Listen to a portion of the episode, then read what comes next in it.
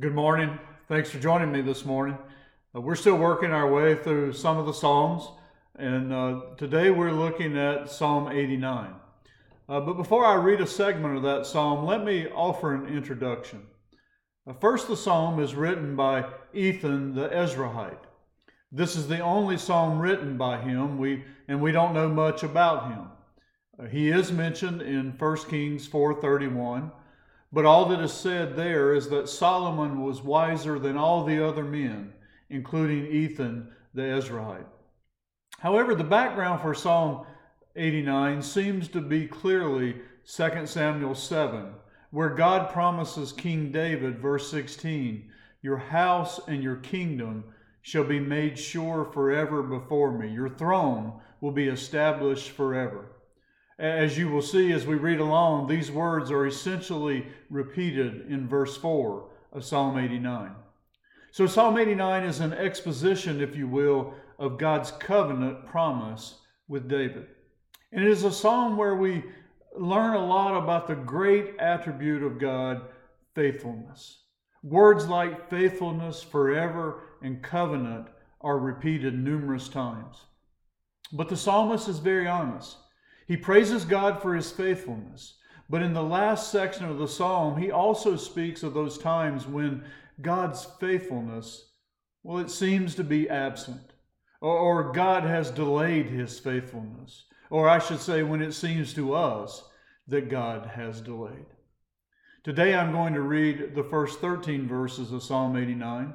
These reveal some signs or proofs of God's faithfulness. Next week, we'll look at additional proofs of God's faithfulness. And then the following week, we'll consider those occasions when we question God's faithfulness, when God's timing is not our timing. Well, turn with me to Psalm 89, verses 1 to 13. A maskil of Ethan the Ezrahite. I will sing of the steadfast love of the Lord forever. With my mouth I will make known your faithfulness to all generations. For I said, Steadfast love will be built up forever. In the heavens you will establish your faithfulness. You have said, I have made a covenant with my chosen one. I have sworn to David, my servant. I will establish your offspring forever and build your throne for all generations. Let the heavens praise your wonders, O Lord, your faithfulness in the assembly of the holy ones. For who in the skies can be compared to the Lord? Who among the heavenly beings is like the Lord? A God greatly to be feared in the council of the holy ones, and awesome above all who are around him. O Lord, God of hosts, who is mighty as you are, O Lord, with your faithfulness all around you? You rule the raging of the sea. When its waves rise, you still them. You crush Rahab like a carcass. You scattered your enemies with your mighty arm. The heavens are yours, the earth also is yours.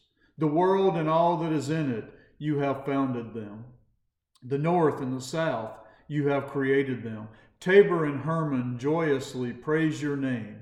You have a mighty arm, strong is your hand, high your right hand.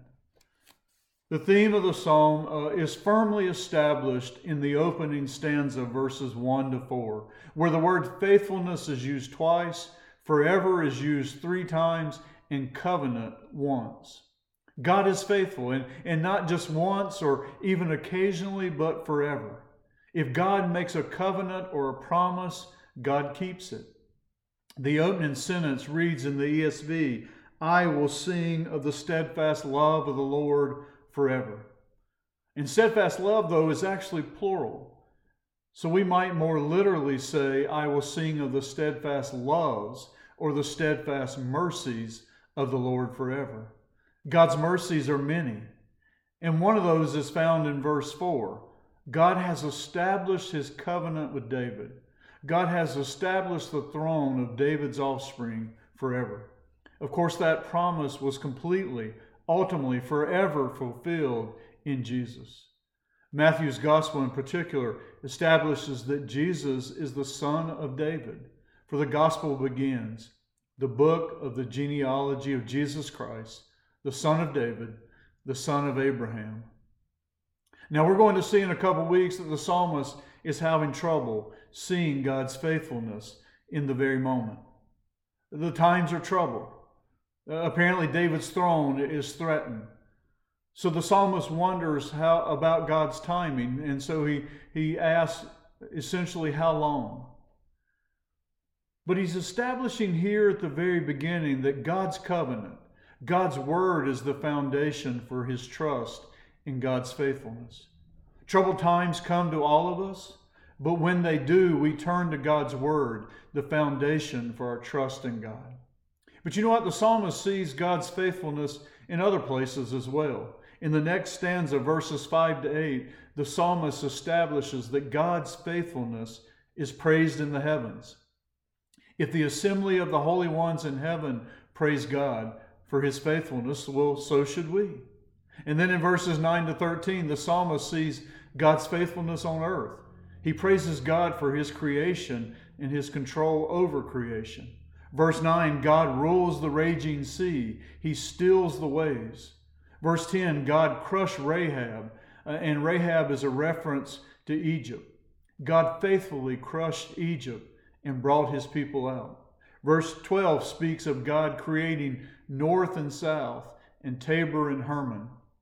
Tabor and Hermon are references to east and west, for these mountains stand on the east and west side of the Jordan River. So God has faithfully created all, north, south, east, and west. All of creation, the heavens and the earth, declares God's faithfulness. And of course, the obvious response is, and so should we. Let's stop here today and praise God for his faithfulness.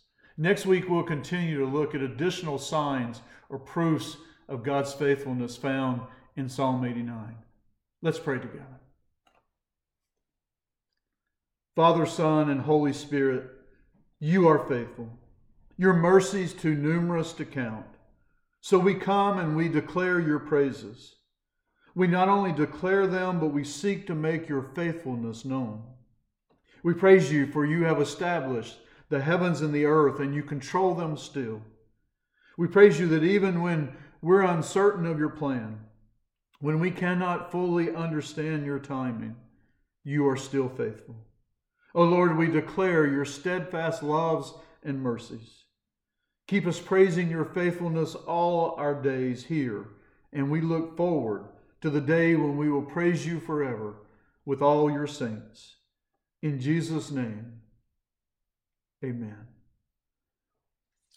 Well, God bless you all and have a wonderful week. Goodbye.